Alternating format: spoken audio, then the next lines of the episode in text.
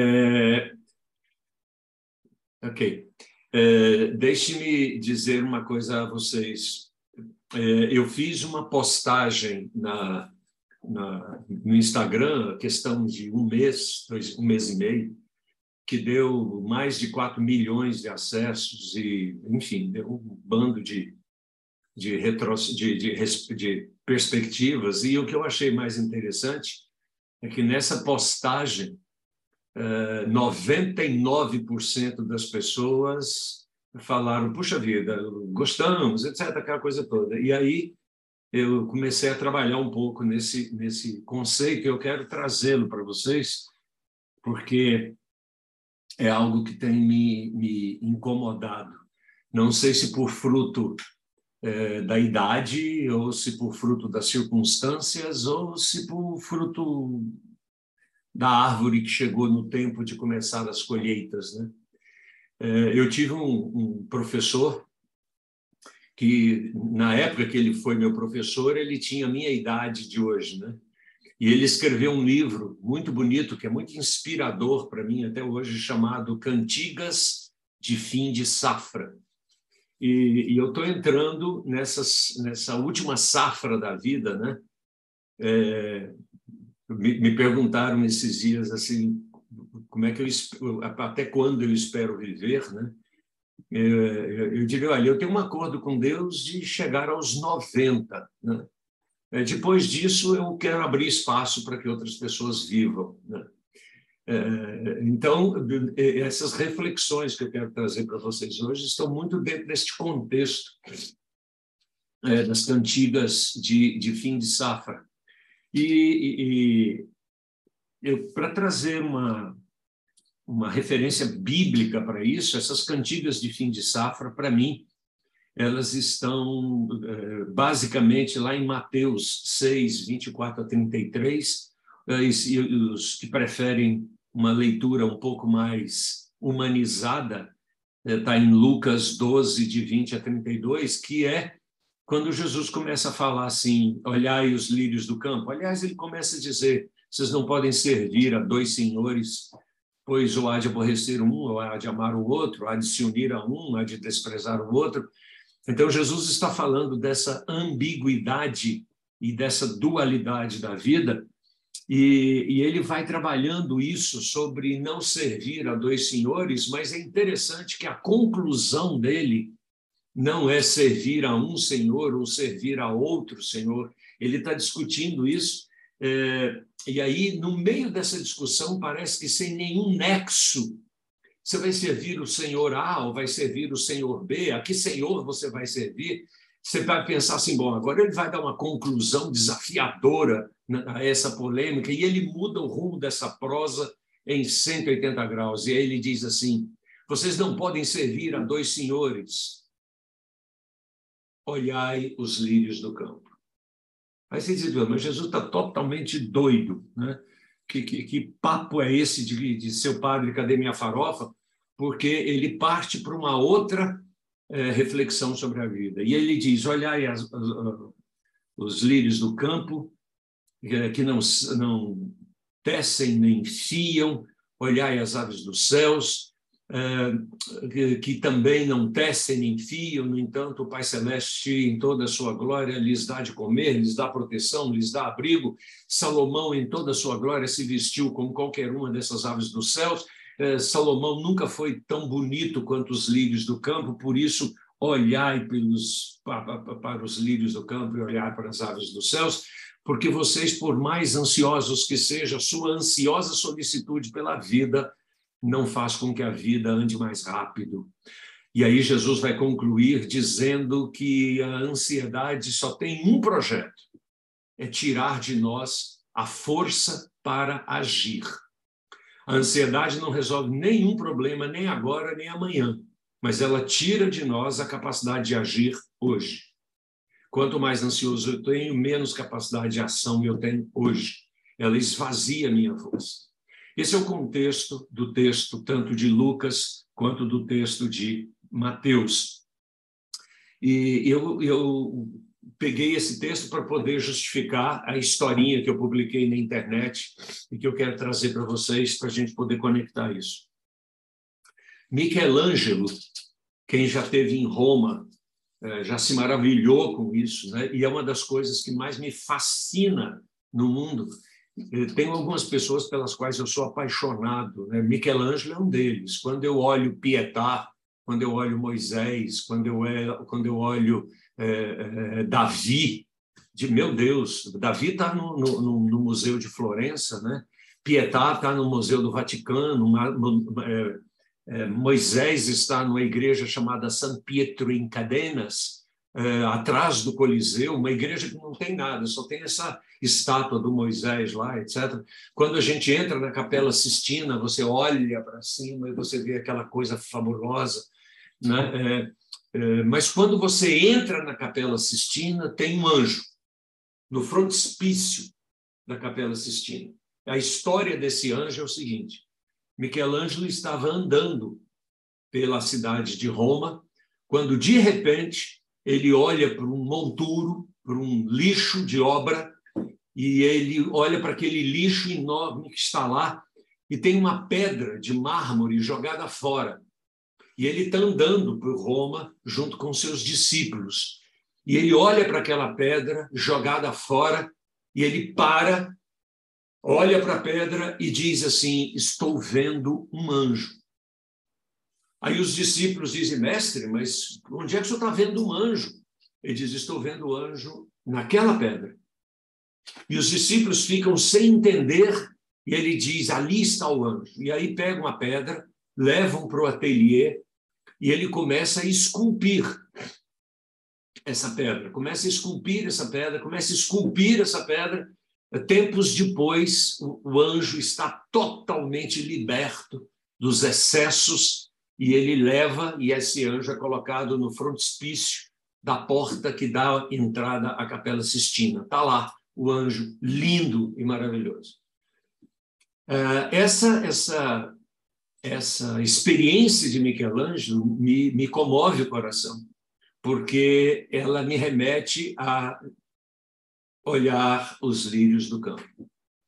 E o princípio que está por trás disso é quem consegue ver a beleza aonde ninguém consegue ver, é capaz de fazer coisas que ninguém é capaz de fazer. Jesus olha para a gente não a partir do que, do que apresentamos, mas a partir da beleza que temos.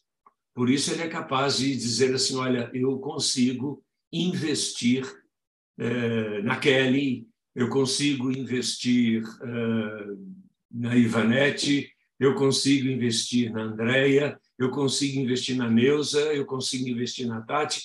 Não é pelo aquilo que fazemos, mas é pela beleza que se esconde dentro de nós, porque é uma obra dele. Então, quando a gente diz assim, uh, olhai os lírios do campo, Miguel Ângelo era capaz de ver a beleza onde ninguém via. Mas ver a beleza onde ninguém vê não é suficiente. É preciso pegar essa beleza e levar para o ateliê e trabalhar essa beleza. É preciso pegar essa coisa maravilhosa que Deus colocou dentro da gente e dizer assim: olha, você tem uma vida inteira para se esculpir porque eu olho para você e vejo alguém com quem eu quero passar a eternidade. Esse negócio é tão complicado e tão bonito, porque eu morri para dar a você o direito de viver comigo. Não pelo que você está fazendo, mas pela capacidade que você tem de tornar-se belo a partir do caminho que eu lhes ensinei a caminhar. Então, o desafio que Jesus nos traz a partir dessa experiência de Michelangelo e a partir de olhar os livros do campo é as nossas intenções precisam ser trabalhadas no nosso dia a dia. Ou seja, Michelangelo usou o martelo e o cinzel para esculpir o anjo. Quem é que nos esculpe? Deus, através das nossas relações. Por isso, quando eu percebo o outro, eu começo a perceber a diferença. E se essa diferença é ameaçadora, eu não me permito esculpir. Mas se eu percebo no outro uma diferença possível, eu me permito a aceitação do outro. Não significa que eu precise concordar com o outro, mas significa que eu aprendo a aceitá-lo. E as nossas diferenças poderão nos conduzir por caminhos diferentes, como foi o caminho de Paulo, diferente do caminho de Pedro. Mas em nenhum momento eles se tornaram inimigos. A inimizade não faz parte do projeto de Deus. Soltar bomba na cabeça uns dos outros não faz parte do projeto de Deus. Não existem razões que justifiquem a agressividade. Não existem razões que justifiquem a violência. Não existem razões que justifiquem a animosidade. Isso tudo é fruto de gente prepotente, arrogante, orgulhosa que não se permite esculpir. Então, o primeiro desafio que aparece na, na, na eh, história de Michelangelo é olhai os lírios do campo, olha, olha para a sua volta e vê a beleza que está em sua volta, mesmo que essa beleza precise ser esculpida. Leve para o seu ateliê e se esculpa. E tire o excesso, tire aquilo que não está fazendo falta, tire aquilo que não precisa. Transforme-se em alguém absolutamente essencial que foi projetado na eternidade e que tem alguns anos para transformar-se naquilo que é a semelhança do projeto que Deus criou. Michelangelo pega o anjo que está na cabeça dele e transforma na pedra que está ali fora. Deus faz isso com a gente e diz: olha, agora tirem o excesso, porque é nessa vida coletiva que vocês vão aprender a serem meus servos. O, o, o rabino Milton Bonda conta uma história de um outro rabino muito interessante chamado Itzhak. E, e, e era um dos rabinos poloneses mais eh, conceituados no século XIX. E esse rabino, um dia conversando com seu discípulo eh, sobre a morte, o discípulo vira para ele e diz: Rabi, o senhor tem medo da morte? Ele diz: Não, eu tenho medo do tribunal celeste. Aí o discípulo diz: Mas, Rabino, por que medo do tribunal celeste? O senhor que é um homem tão justo, tão correto, tão seguidores dos princípios, tão humano. É, ele diz: Porque eu tenho medo daquilo que o tribunal celeste vai me dizer. E aí o, o, o discípulo vira para ele e diz assim: Mas, mestre, o senhor tem medo de quê? Ele diz: Eu tenho medo do tribunal celeste chegar para mim e dizer assim: Isaac, você não foi igual a Abraão. E eu vou poder responder, tem razão, mas eu não sou Abraão. E o tribunal vai dizer, mas Isaac, você não foi igual a Moisés. Ele diz, pois é, é, mas eu não sou Moisés. E o tribunal vai dizer, você não foi igual a Jacó. E eu vou dizer, eu não sou Jacó. Eu tenho todas as explicações para os exemplos que estão fora de mim. Mas o medo que me acomete é quando o tribunal chegar para mim e dizer: Isaac, por que, que você não foi Isaac? Essa talvez seja a grande pergunta que o, o, o, o, exemplo de Michelangelo nos traz. Às vezes a gente fica querendo ser o que outras pessoas são querendo ter o sucesso que outras pessoas têm, querendo ter a vida que outras pessoas têm, enquanto que o nosso desafio não é ser igual a um, dois ou três. O nosso desafio é nos tornarmos nós mesmos, porque cada um de nós é uma obra-prima de Deus. Nós não somos uma produção em série. Deus não trabalha com projetos industriais de produção em série. Vamos fazer agora a série Homero. Vamos fazer mil Homeros. Não, vamos fazer uh, uh, mil Vivianes. Não, vamos fazer mil. Não, Deus não trabalha em série. Deus trabalha assim: eu vou fazer um único ser chamado Homero, chamado Viviane, eh, chamado Grace, chamado Elisa, chamado Kathleen. E aí ele nos pede para olhar para os lírios do campo, para a gente perceber essa beleza. Então, perceba a beleza que há em você e perceba que você precisa construí-la, não à semelhança de outros, mas à semelhança de Deus. E entenda que esse trabalho Deus vai lhe ajudar, mas não o fará por você. É preciso que você se permita esculpir. E ao se permitir esculpir, você vai entender que o que te incomoda no outro é um problema seu. Por isso você precisa olhar para você como alguém que está em processo de construção. Para isso você precisa se esculpir, mas para isso também você precisa agora ter tempo para olhar para os lírios do campo. Quem não tem tempo para contemplar a beleza que está escondida, não tem tempo para realizar a vida que lhe está prometida. Abraão, quando sai da terra de Ur dos caldeus e da casa de sua parentela, ele vai para um projeto de nação. Ele não tinha um panfleto turístico, ele não tinha um GPS, ele não tinha um mapa, ele não tinha nada disso. Ele só tinha um desafio. Ele diz: vai. E no caminho você vai aperfeiçoar não só a visão, como a sua realização como ser humano. E Abraão sai atabalhoadamente, mente para todo mundo, engana todo mundo, faz um bando de coisa errada, mas ao longo da vida, Salomão vai, Abraão vai se especializando em ser aquilo que era beleza escondida nele.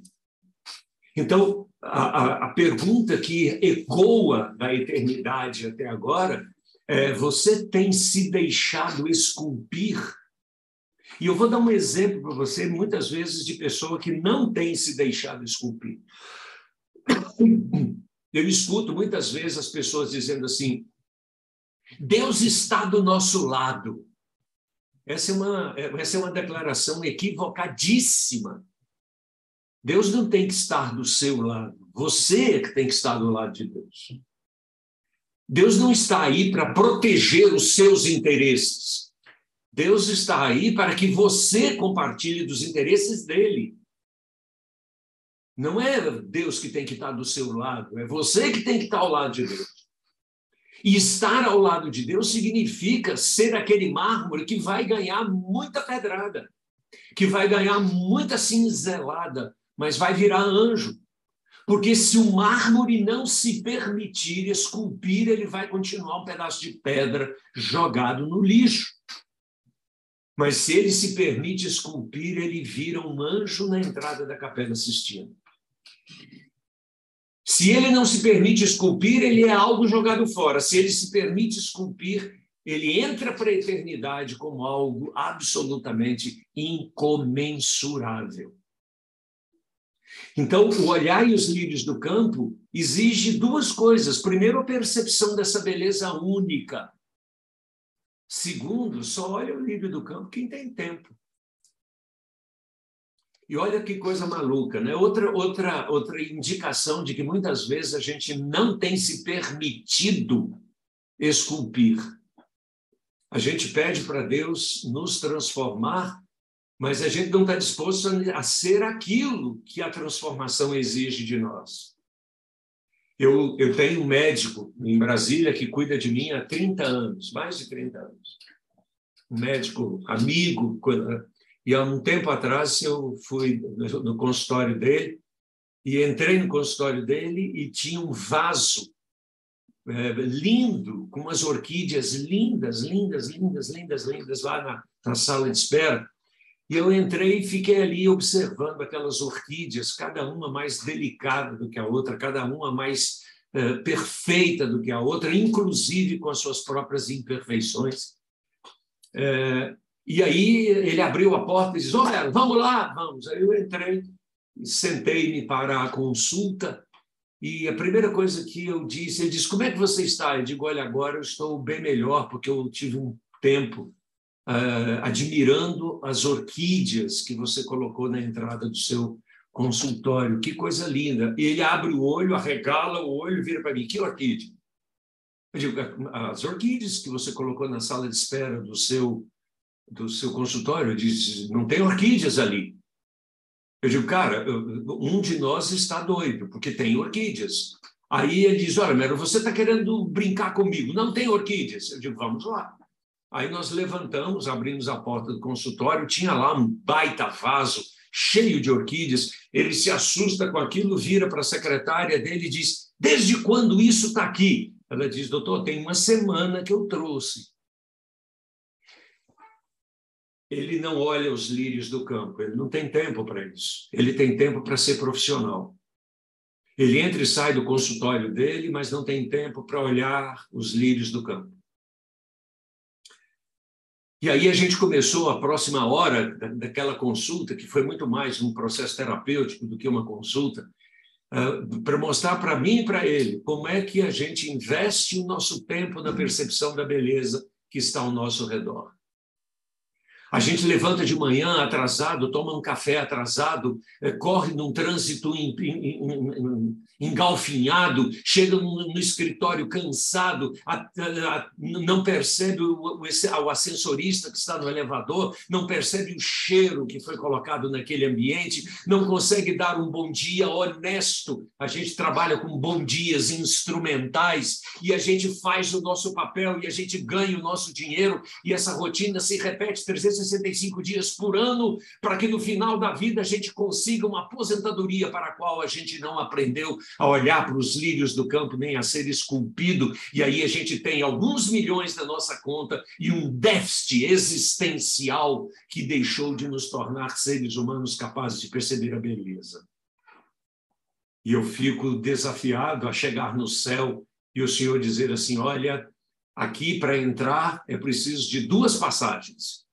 A primeira passagem foi você ter aceito meu filho como oferta vicária para você, então você aceitou a Jesus, você entra aqui no céu, mas para dar o próximo passo, você precisa ser capaz de me relatar as belezas que você está vendo aqui.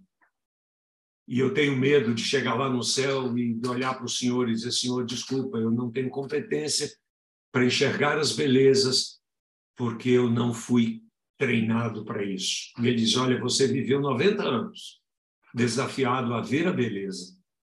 Se você chegou aqui sem aprender a ver a beleza, eu estou muito triste com isso. Deus nos deu os sentidos como porta de entrada da beleza. Comer não é simplesmente alimentar-se, é degustar o sabor que foi projetado na eternidade. A minha língua é um instrumento divino para eu degustar o sabor. A minha oração diante de um prato de comida, quando eu estou num restaurante ou quando eu estou em casa, é: Senhor, me dê discernimento para discernir o sabor que a tua bondade está colocando na minha boca. E aí eu começo a comer e dizer, gente, mas que, que coisa gostosa isso. A vida é tão cheia de aromas. Você já sentiu o cheiro gostoso que está ao seu redor? Não esse cheiro que nos inebria com o nosso perfume. Não, mas o cheiro da maresia, o cheiro de um jardim, o cheiro de uma cafeteria, quando você entra e antes de querer tomar o café, você degusta daquele aroma maravilhoso. O mundo é feito de odores. Existem alguns horríveis, mas a maioria deles é muito gostoso. Você já pensou nisso? Quando você bate o teu olho em alguma coisa, você enxerga a beleza? Quando alguém lhe encosta a mão, você sente que alguém está lhe encostando ou você consegue perceber a ternura e o carinho? Quando a Liana me toca, ela gera uma sensação em mim totalmente diferente de quando meu filho me toca, embora o toque possa ser o mesmo. Quando a Liana passa a mão no meu rosto e quando meu filho passa a mão no meu rosto, são sensações totalmente diferentes. Você já discerniu isso? Você é capaz de escutar a harmonia celeste que está presente na sinfonia dos pássaros, na sinfonia das marés, no, no farfalhar do vento sobre as árvores, no respingo da água nas pedras da cachoeira. Você é capaz de perceber a harmonia sinfônica que existe nisso muito mais bonita do que qualquer sinfonia de, Bo, de Beethoven, de Bach, de Mozart, de Schubert. Você é capaz de perceber a beleza que existe nas diferenciações entre os seres humanos. Então, se a gente não é capaz de perceber a beleza, a gente não é capaz de olhar como Deus olha, dizendo: E viu Deus que isso era bom. Deus não disse isso no paraíso, ele diz isso todas as manhãs. Ele olha para as manhãs e diz: hoje será um dia muito bom. E viu Deus que isso era bom. Deus viu a sua manhã como boa. Deus está vendo o seu dia como bom. Agora, como é que você está vendo o seu dia? Você se deixa esculpir pela beleza que está intrínseca na obra de Deus? Ou você está preocupado em ser um profissional altamente competente? Eu não digo que não seja. Seja. Mas você tem tempo para sentar ao lado do caminho e bater um papo e conversar e perceber a beleza e sentir que muitas vezes o que nos impede de ver a beleza é a nossa ansiosa solicitude pela vida que nos transforma em ativistas do modelo industrial e não contempladores da beleza de Deus. Por isso, Michelangelo gasta um tempo enorme contemplando o mármore jogado fora. Porque esse mármore vai virar um anjo. Você é um mármore. Deus o recolheu do monturo, lhe colocou no pilar do seu grande laboratório, do seu grande ateliê, e está querendo te transformar num anjo. Mas se você não for capaz de deixar que isso aconteça, não na busca dos seus interesses, mas na busca dos interesses de Deus, não procurando que Deus esteja do seu lado, mas você estando ao lado de Deus. Não transformando as suas 24 horas, ou 12, ou 18, não me importa, num ativismo produtivo exacerbado, mas transformando as horas que Deus me deu num processo equilibrado de contemplação da beleza, construção da beleza, aspiração da beleza, degustação da beleza. Porque é isso que faz com que a vida prossiga. E prossiga intensa. Um dia eu cheguei em casa, é, eu escrevi sobre isso semana passada, inclusive. Um dia eu cheguei em casa e meu netinho é, eu estava lá todo de terno, gravata, tinha vindo de reuniões importantes no cenário político nacional da República. Afinal de contas, eu sou o professor Romero, né? com meu, tô, com meu orgulho, com minha vaidade, com a minha prepotência. E eu cheguei em casa e meu netinho estava lá, etc. E de repente meu netinho disse: Vovô, eu quero brincar de cavalo. Né? E naquela hora eu tirei meu paletó, afrouxei a minha gravata e disse: Meu filho, é agora. E eu escrevi um texto que está na internet chamado O Dia que Me Tornei um Cavalo. E eu fiquei de quatro na sala e o meu netinho pulou em cima de mim. Gente, eu nunca relinchei tanto, nunca empinei tanto, nunca dei tanto coice na minha vida. Eu me senti um, um, um cavalo com todas as características, menos a da crina, porque o meu cabelo não permitia este abuso, né? mas brinquei com meu neto de cavalo o tempo inteiro, e aí a minha secretária dizendo, mas professor Romero, o senhor tem uma imagem a zelar, o senhor não pode fazer isso. E o meu sentimento é, eu prefiro guardar uma memória afetiva com meu neto do que ser para ele o professor Homero. Para ele eu sou um cavalinho com o qual ele pode montar nas costas sem medo e a gente pode brincar efetivamente. Qual foi a última vez que você se tornou um cavalinho para o seu neto? Qual foi a última vez que você desceu do seu pedestal de profissional importante, construtor do futuro do Brasil, para ser aquela pessoa que cria memórias afetivas? Porque quando chegar no fim da minha vida, eu tenho certeza que o meu neto não vai falar das brilhantes palestras que eu fiz pelo mundo, Eu tenho certeza que meu neto vai virar para mim e dizer, vai à beira do meu caixão, ele vai dizer: ele foi o meu pônei.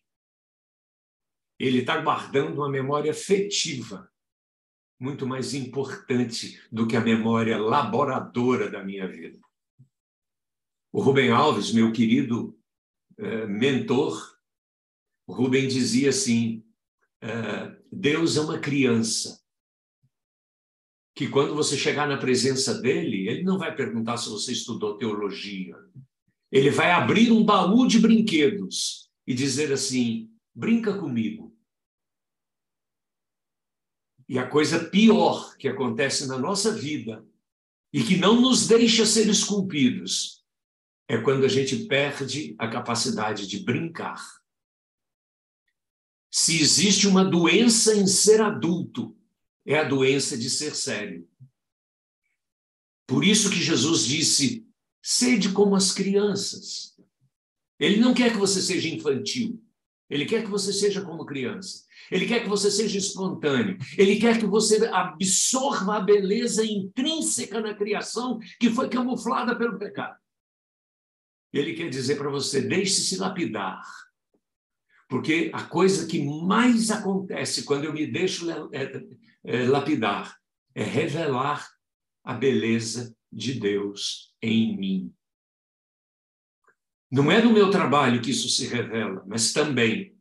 Não é no meu ativismo que isso se revela, mas na capacidade que eu tenho de parar à beira do caminho, de olhar os lírios do campo, de degustar o sabor da comida, de cheirar o perfume da natureza, de perceber a harmonia dos pássaros e das árvores e dos ventos, e de me deleitar, porque viu Deus que isso era bom. Meu desejo para você, meu desejo para mim mesmo, e isso conecta com o começo da nossa conversa, é, foi quando eu me perguntei que tipo de homem eu quero ser. Eu levei 60 anos para ter coragem de fazer essa pergunta. E tenho vivido os últimos sete anos na tentativa, não de ser homem, porque isso não é um problema, mas de ser aquele homem que revela nas suas relações a beleza que estava no coração de Deus e que o mundo criou em volta de mim um bando de coisas que não me permitiu esculpir. Quando eu olho para o meu filho, que hoje tem 38 anos, e eu digo para ele: você é bem melhor do que eu, porque você aprendeu com 30 anos de antecedência aquilo que eu só aprendi 30 anos depois. E quando eu vejo o meu neto, com 18 anos, um menino lindo, um menino que não tem nenhum problema com a sua masculinidade, um menino que não tem nenhum problema de acepção de pessoas, um menino que não tem nenhum critério que não seja o critério inclusivo e de acolhimento das pessoas mais estranhas que existem na sua universidade. E um menino que não se sente em nenhum momento inseguro, porque crê no que crê, porque faz o que faz, porque fala o que fala, porque muito cedo a mãe ensinou que a beleza se esconde no coração de Deus e que se revela quando a gente se permite esculpir. Deus nos coloca na vida, não é para termos certeza, mas permitir para que permitamos que o projeto de beleza que Ele criou para nós na eternidade se manifeste no nosso dia a dia, esculpidos pelos nossos relacionamentos. Use os seus sentidos para perceber a beleza que te envolve e atue a partir da beleza que está em você. Esse é o desafio da pedra e do anjo. Olhai os lírios do campo. Amém. Pelo amor de Deus.